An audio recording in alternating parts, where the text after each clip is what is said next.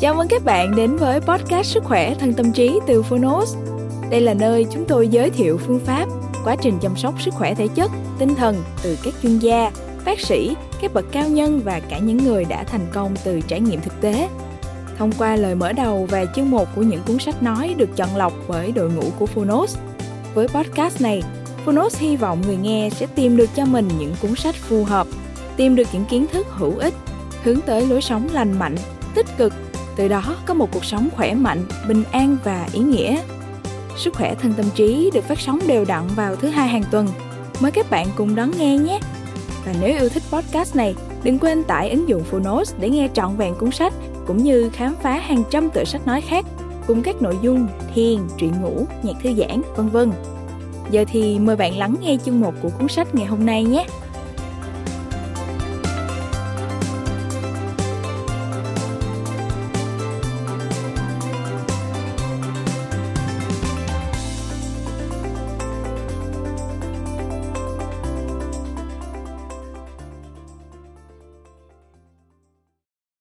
Bạn đang nghe từ Phonos.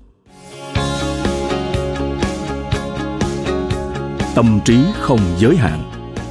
Tác giả Chiddu Krishnamurti. Người dịch, Ngọc Minh. Độc quyền tại Phonos. Thái Hà Books.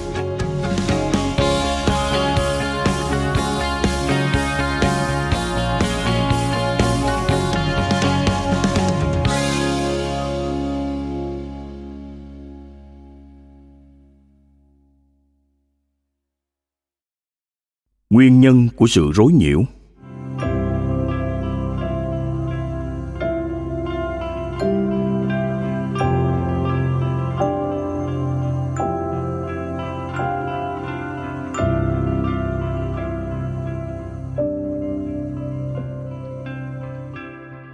Đây không phải là một bài giảng, mà là một cuộc đàm đạo giữa hai người, giữa bạn và người nói. Không phải về một chủ đề cụ thể nhằm hướng dẫn và định hình suy nghĩ và quan điểm của bạn. Chúng ta là những người bạn, cùng ngồi trên một chiếc ghế trong công viên, trò chuyện với nhau về những vấn đề của chúng ta. Những người bạn cùng quan tâm sâu sắc đến những gì đang diễn ra trên thế giới này. Một thế giới mà sự rối loạn, hỗn độn tồn tại ở khắp nơi nơi. Tôi tự hỏi, liệu bạn có một người bạn để có thể chuyện trò một người mà bạn có thể biểu lộ cảm xúc của mình, những quan niệm và tư tưởng của mình, những sự thất vọng của mình, vân vân, hay không?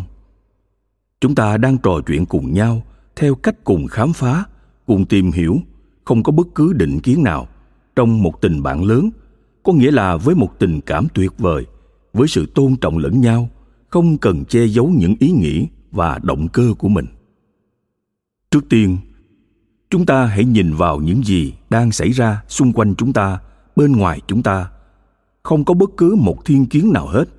Không phải với tư cách người ấn độ, người đức, người anh, người mỹ hay người nga. Chúng ta là con người, có thể thuộc về bất cứ quốc gia nào. Người ta đang quan sát các quốc gia với rất nhiều nhầm lẫn, bấp bênh và qua lăng kính đó, mọi thứ rất hỗn độn. Con người bị mất phương hướng nhưng thật không may, chúng ta đang bị ấn định.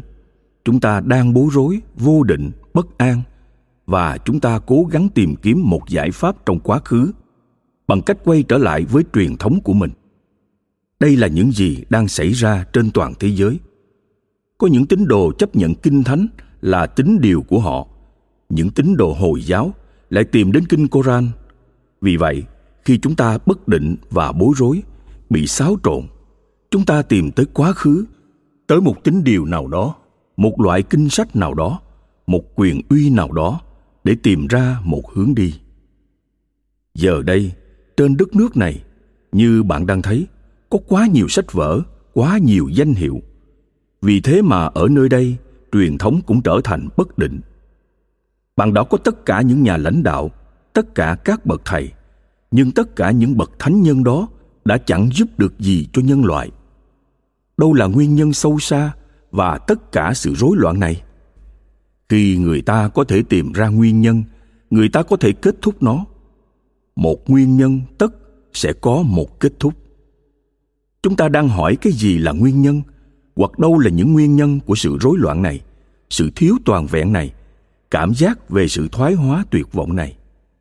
Đâu là gốc rễ của tất cả những thứ đó? Hầu hết chúng ta đều chỉ theo đuổi các triệu chứng bề ngoài. Chúng ta nói rằng đó là do sự quá tải dân số, do chính quyền tồi tệ. Ở khắp thế giới, mọi việc đều diễn ra như vậy. Thiếu sự lãnh đạo, thiếu đạo đức. Đây là tất cả những triệu chứng bề ngoài. Người ta không bao giờ hỏi đâu là nguyên nhân của tất cả những thứ này. Khi chúng ta bắt đầu tìm hiểu nguyên nhân, mỗi người trong chúng ta sẽ đưa ra những quan điểm khác nhau chúng ta càng học được nhiều. Sự xác quyết về các nguyên nhân càng lớn. Nhưng chúng ta chẳng phải là những người uyên bác cho lắm. Chúng ta chỉ là những người bình thường. Chúng ta là những người trần mắt thịt. Chúng ta chẳng thông minh xuất chúng. Nhưng chúng ta đã bị cuốn vào cuộc khủng hoảng lớn đang tồn tại trên khắp thế giới. Mỗi quốc gia, mỗi nhóm người đều đang chuẩn bị cho chiến tranh. Một số quốc gia đang cung cấp vũ khí cho phần còn lại của thế giới câu hỏi đặt ra là, tại sao chúng ta lại phải có chiến tranh? Tại sao chúng ta lại phải chém giết lẫn nhau? Chúng ta đang nói về việc ngăn chặn chiến tranh hạt nhân, nhưng không kết thúc tất cả các cuộc chiến. Tại sao loài người tha hóa đến mức như vậy? Đây là câu hỏi quan trọng. Tại sao chúng ta lại phải giết người khác? Phải chăng đó là vì đất nước của bạn, vì tập thể của bạn. Chúng ta đã chấp nhận tư tưởng chiến tranh là một tiến trình lịch sử, và tư tưởng này đã trở thành một thực tại.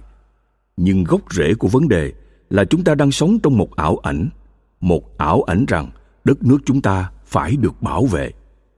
Nhưng đất nước là gì? Bạn đang bảo vệ điều gì? Ngôi nhà của bạn, gia đình của bạn, tư tưởng của bạn tài khoản ngân hàng của bạn. Cả thế giới đang suy thoái, vỡ vụn, và chúng ta thì đang phớt lờ những nguyên nhân sâu xa của nó.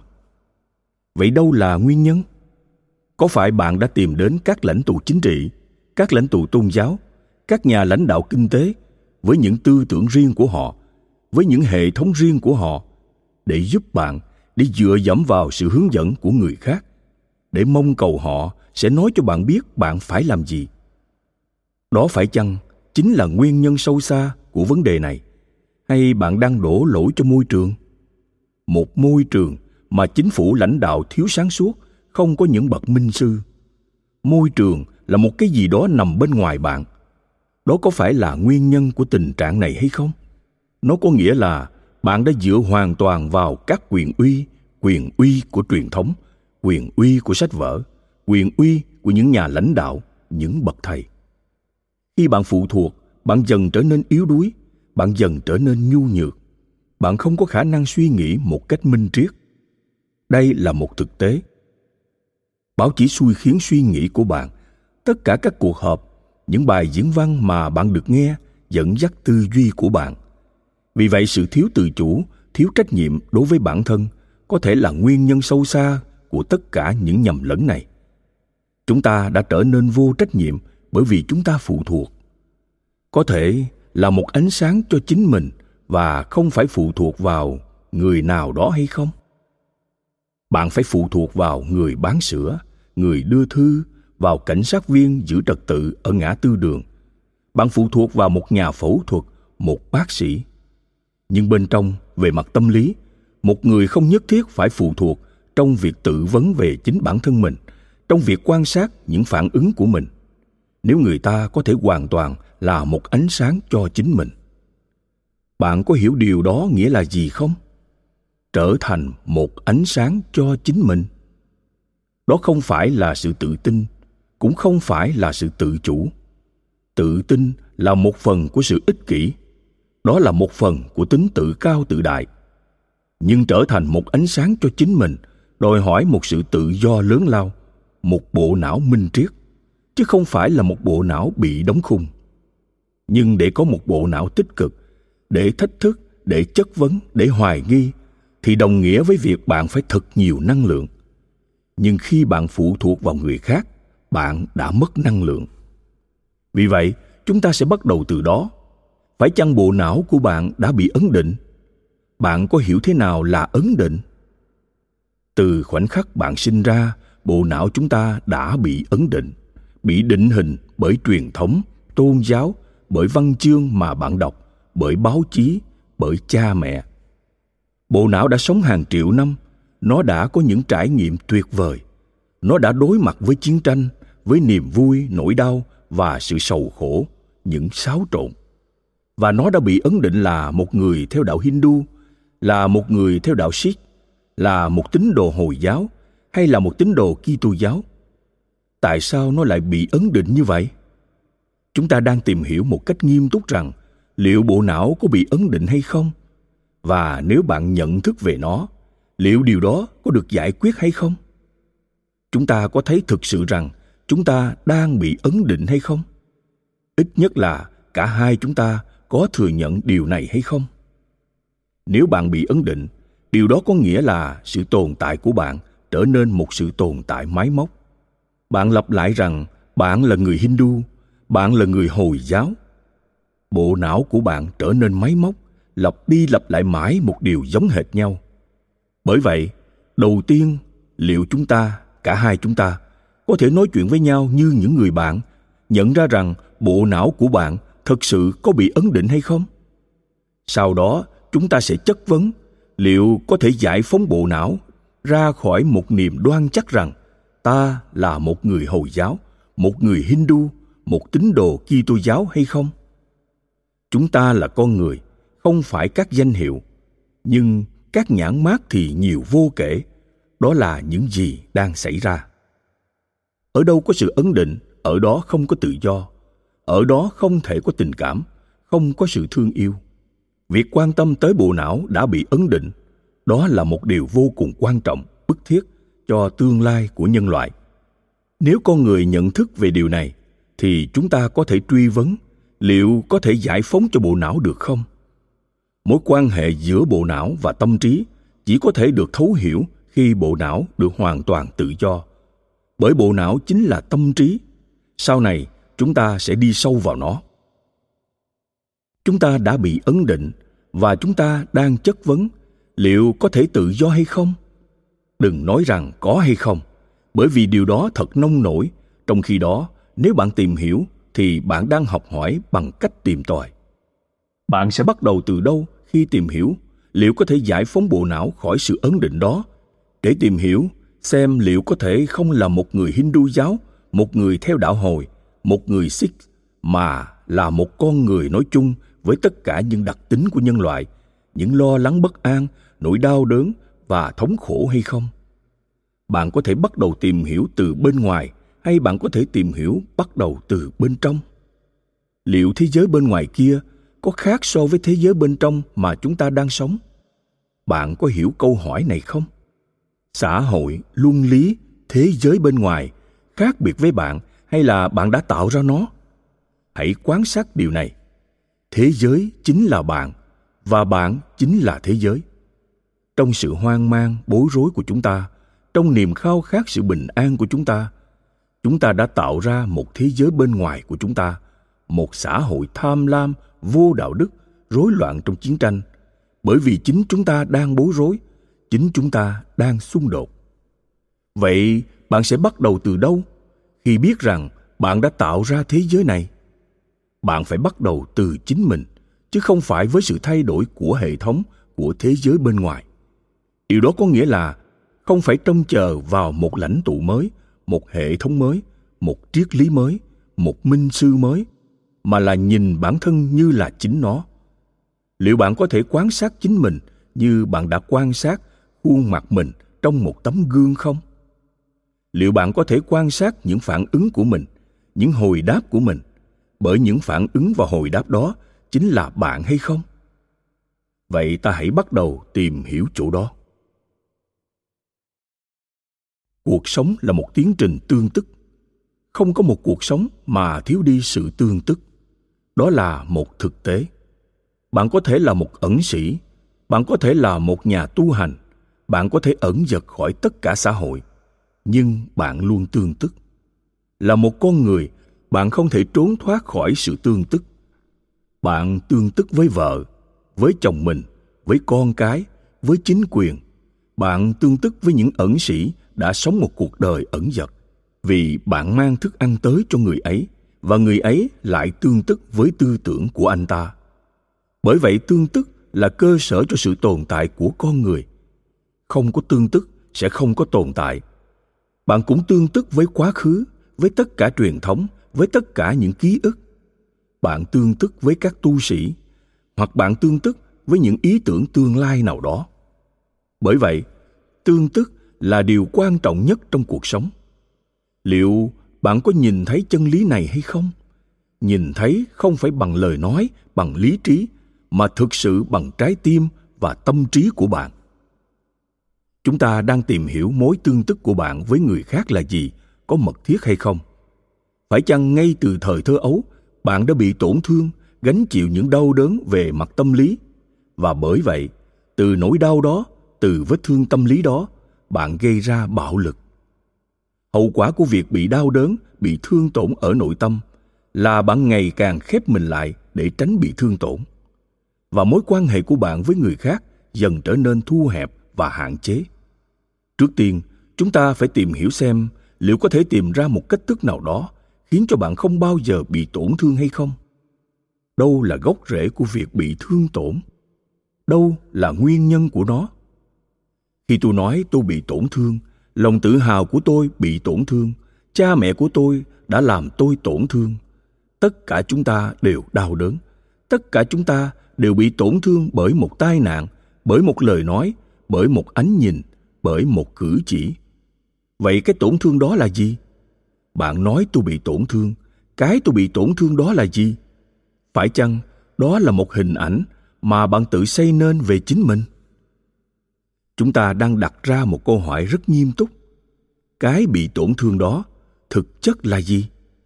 Bộ não của chúng ta có khả năng tạo ra các hình ảnh. Các hình ảnh đó là những ảo ảnh. Chúng ta có rất nhiều ảo ảnh. Chiến tranh là một ảo ảnh. Chúng ta chấp nhận nó. Chúng ta chấp nhận giết những người đồng loại khác, tiêu diệt những cuộc đời khác như một phần hình ảnh mà bạn có.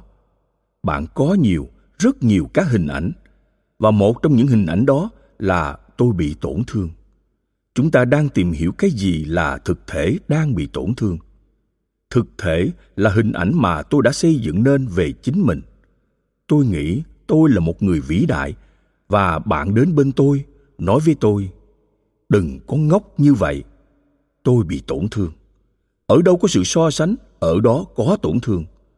Khi tôi so sánh tôi với một người nào khác thông minh hơn, sáng láng hơn hiểu biết hơn, thì khi đó đã xuất hiện một sự so đo, nhất định sẽ có sự tổn thương. Vì vậy, hãy tìm hiểu xem liệu bạn có thể sống mà không có so sánh, không có so đo được không. Chúng ta luôn so sánh chúng ta với một người nào khác. Điều này bắt đầu ở nhà trường. Khi một cậu bé được bảo rằng cậu phải ngoan như anh trai cậu, đó là sự so sánh, đó là sự so đo, và tiến trình đó cứ tiếp diễn trong suốt cuộc đời. Vậy có thể sống mà không cần so sánh, đo tính hay không? Đây là một câu hỏi cực kỳ phức tạp, bởi từ tốt hơn đã là một sự đo lường, từ nhiều hơn cũng là một sự đo lường, từ tiến bộ cũng là một sự đo lường. Khám phá xem liệu có thể sống mà không cần đo tính, so sánh hay không? Một phần của thiền định là tìm hiểu về việc không trở thành trở thành là một sự đo lường. Liệu có thể khi tương tức với người khác, dù là những mối tương tức mật thiết đi chăng nữa, ta lại không đo lường hay không? Điều đó có nghĩa là bộ não của bạn phải chủ động trong mối quan hệ của bạn. Nó phải tìm hiểu sâu bên trong mối quan hệ. Liệu trong mối quan hệ đó có sự tổn thương hay không? Và thương tổn đó có gây ra một nỗi sợ hãi lớn hơn một sự tự cô lập lớn hơn, và do đó, một nỗi cô đơn lớn hơn hay không? Và cứ hễ có sự cô lập, dù bên ngoài hay bên trong ắt hẳn sẽ xảy ra xung đột. Chúng ta đang nói về việc bộ não bị ấn định phải tách biệt là một tín đồ hồi giáo, một phật tử, vân vân. Để thấu suốt câu hỏi, liệu bộ não có thể giải quyết được tình trạng bị ấn định của nó hay không, chúng ta phải hiểu thấu sự tương tức mối tương tức của bạn với người khác, với vợ của bạn, chồng của bạn, con của bạn rốt cuộc là gì? Bắt đầu từ đó, ở ngay chính ngôi nhà của bạn, chứ không phải ở đâu xa. Bạn biết đấy, để đi được xa, bạn phải bắt đầu từ những gì gần, rất gần. Để đi được xa, bạn phải sắp xếp chính ngôi nhà của bạn trước. Bạn có nhận thức, cảnh giác. Vì vậy, bạn có thể quan sát sự tương tức của mình và học hỏi từ những nhận thức về phản xạ của mình, về sự hồi ứng của mình. Đó là cuộc sống, một cuộc sống thường nhật. Điều đó đòi hỏi một sự chú tâm thường trực tới mỗi phản ứng, tới mỗi suy nghĩ. Nhưng hầu hết chúng ta đều rất lười biếng. Chúng ta đã trở nên lười biếng bởi chúng ta phụ thuộc vào người khác. Chúng ta như hai người bạn đã đi tới vấn đề tương tức và chúng ta sẽ thấu suốt hơn bản chất của sự tương tức đó phải chăng bộ não của loài người chính là bộ não của bạn? Hoặc phải chăng đó là bộ não của loài người? Điều này thực sự là một câu hỏi nghiêm túc. Khi bạn nói rằng đây là bộ não của tôi, khi bạn nói rằng đó là ý thức của tôi, liệu nó có phải thực như vậy hay không? Hay nó là ý thức của loài người? Hãy thấu suốt điều đó. Bạn chịu đựng, bạn bất an, bạn lo lắng, bạn dằn vặt, bạn đau đớn đó là những gì bạn là. Bạn có tín niệm, có tri thức, có nhân cách, và đó là những gì bạn là. Và đó chính xác cũng là những gì thuộc về hàng xóm của bạn. Anh ta cũng thống khổ, anh ta cũng dằn vặt, anh ta cũng đau đớn, anh ta cũng bối rối. Vậy thì phải chăng ý thức của bạn tách biệt với phần còn lại của nhân loại? Không, tất nhiên là không. Nếu bạn thừa nhận điều đó, nếu chính ta nhìn thấy chân lý đó thì liệu bạn có phải là một cá nhân hay không? Bạn có thể nghĩ mình là một cá nhân bởi bạn da màu, bạn thấp, bởi hoạt động bên ngoài khiến bạn nghĩ bạn là một cá nhân. Nhưng sâu bên trong, liệu bạn có khác biệt với phần còn lại của nhân loại hay không? Khi bạn nhận ra chân lý rằng bạn sẽ không bao giờ giết người, bởi thế là bạn đang giết chính bạn, thì bạn đã tiến tới một sự từ bi và lòng yêu thương quảng đại người hỏi, hành động vô ngã là gì? Krishnamurti, một hành động vô ngã là gì? Trước tiên, hãy thử xem xét thế nào là một hành động. Phải chăng bạn đang nói đến từ hành động? Hoặc là bạn hành động theo một mẫu nào đó, hoặc là bạn hành động theo một tư tưởng nào đó. Hành động theo kinh nghiệm của bạn trong quá khứ, hay hành động theo lý tưởng của bạn trong tương lai, hay hành động theo tri kiến của bạn trong quá khứ hay hành động theo lợi ích vật chất. Vậy từ đó có nghĩa là gì? Từ đó nghĩa là đang hành động, chứ không phải đã hành động, không phải sẽ hành động. Hành động có nghĩa là hành động trong hiện tại. Hành động đó đúng, chính đáng, thực tế hay không phụ thuộc vào phẩm chất của bộ não, của trái tim bạn, chứ không phải chỉ là lý thuyết. Bởi vậy, thưa quý ngài, hãy thấu suốt hành động là gì? Chúng ta đang hành động từ sáng tinh mơ tới tối khuya. Bạn đang ngồi đó và diễn giả thì đang ngồi đây. Và bạn thì nghe, còn anh ta thì nói. Đó là một hành động. Nếu bạn nghe, thì đó cũng là một hành động. Hoặc bạn không nghe đi chăng nữa, thì đó cũng là một hành động. Cách mà bạn lắng nghe cũng là một hành động. Bạn hiểu thế nào là vô ngã? Bạn thấy rằng chúng ta có nhận thức. Bạn hiểu thế nào là bản ngã? Một lời nói, một cái tên, một hình thức. Phải chăng bạn là một cá nhân khi đang gọi chính mình là cá nhân? Và rồi chất vấn, ta có thể vô ngã hay không? Tất cả các bạn đều nghĩ mình là những cá nhân. Toàn bộ truyền thống của bạn, tín ngưỡng của bạn nói với bạn rằng bạn là một cá nhân. Phải vậy không? Bạn chẳng phải là kết quả của nhiều thế kỷ nỗ lực của con người sao? Bạn không muốn chất vấn tất cả những điều này. Bạn sợ hãi. Nếu bạn không phải là một cá nhân, điều gì sẽ xảy ra với bạn? Cá nhân là một hình thức của sự cô lập. Và do đó, tất cả chúng ta đều mắc kẹt vào nhau trong suốt cuộc đời. Chúng ta không dành cho nhau tình yêu. Chúng ta nói về tình yêu đối với chúa trời, nhưng chúng ta không hề yêu nhau và bên cạnh đó, chúa trời là một phát minh của con người. Tôi biết rằng tất cả các bạn đều tin vào chúa trời, nhưng bạn đã phát minh ra các thực thể đó. Nếu chúa trời thực sự tồn tại, và nếu chúa trời đã tạo ra chúng ta, thì hẳn chúa trời phải là một kẻ khốn khổ. Bạn không muốn nhìn vào thực tại theo cách đó. Bạn tôn thờ một ảo ảnh, và bạn thích ảo ảnh. Bạn nghĩ rằng trong ảo ảnh có sự an định nhưng bạn chẳng tìm thấy một sự an định nào trong ảo ảnh hết.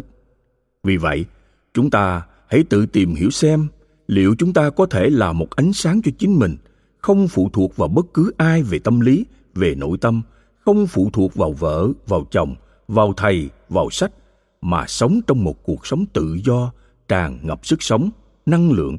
Nhờ đó, bộ não hoạt động một cách không máy móc hay không? Bộ não của chúng ta giờ đây trở thành một dạng máy tính hãy tìm tòi một cách sống khác New Delhi 30 tháng 10 năm 1982 Cảm ơn bạn đã lắng nghe podcast Sức khỏe thân tâm trí. Podcast này được sản xuất bởi Phonos, ứng dụng sách nói có bản quyền và âm thanh số dành cho người Việt. Hẹn gặp lại ở những tập tiếp theo.